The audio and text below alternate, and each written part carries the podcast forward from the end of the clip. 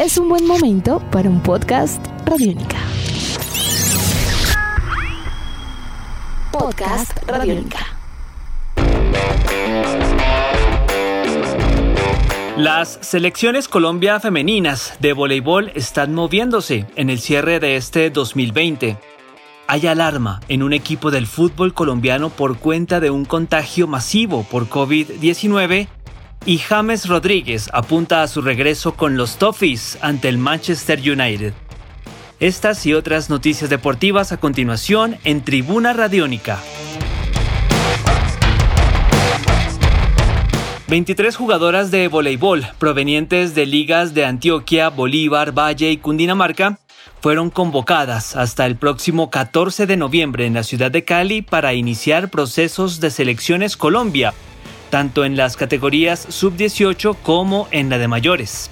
El objetivo principal de estas convocatorias es conformar las bases de las futuras selecciones nacionales para diversas competencias de carácter internacional. De esta manera, por ejemplo, en cuanto a la categoría sub-18 se refiere, el equipo que logre consolidarse participará en los Juegos Bolivarianos de la Juventud y otras competencias que podrían dar cupos a eventos de carácter mundial.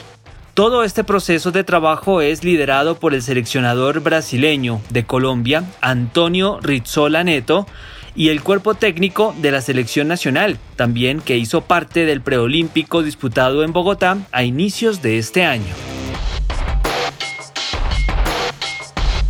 Luego de algunas semanas de relativa calma en el desarrollo de los partidos del fútbol colombiano, Once Caldas de Manizales reportó en las últimas horas 11 casos positivos por COVID-19, casos que se encuentran debidamente aislados y de los cuales 7 son asintomáticos y los 4 restantes con presencia de alguno de los síntomas respectivos ya conocidos. Este fin de semana, el Blanco Blanco jugará ante Deportivo Cali equipo que en primera instancia no tendría interés alguno en aplazar el partido debido a sus compromisos a nivel internacional por Copa Sudamericana y amparándose además en el reglamento del campeonato, que para estos casos indica que si por lo menos siete jugadores del primer equipo, en este caso del Once Caldas, se encuentran plenamente habilitados, pues está en condiciones de competir. Y en cuanto a otras noticias del fútbol colombiano se refiere, el partido más atractivo de la fecha lo van a protagonizar América y Millonarios este sábado a las 8 y 30 de la noche en el Estadio Pascual Guerrero.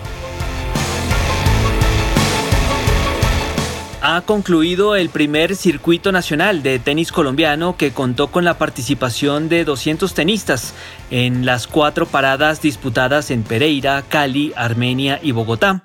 El torneo, que entregó 200 millones de pesos en premios, ya está planificando lo que será el 2021 dado el buen resultado que dejó su realización en eh, la presente edición en el presente año, con el objetivo, en su debido momento, de reactivar este deporte tanto en la rama femenina como de varones, todo a raíz de la pandemia.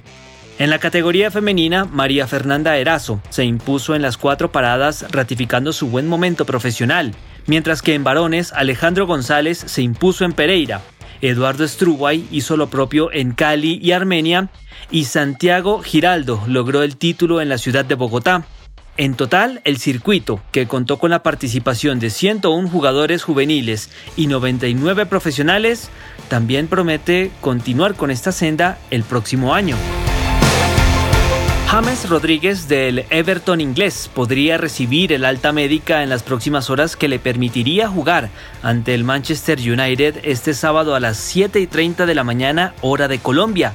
Jerry Mina también sería de la partida ante el equipo de Ole Gunnar Solskjaer, esperando cortar una racha negativa de dos derrotas consecutivas en la Premier League.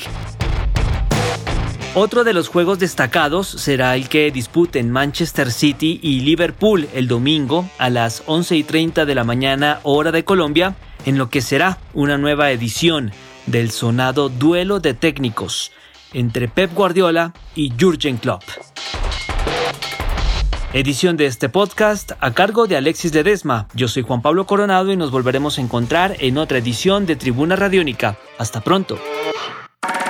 Nuestros podcasts están en radionica.rocks, en iTunes, en RTVC Play y en nuestra app Radionica para Android y iPhone.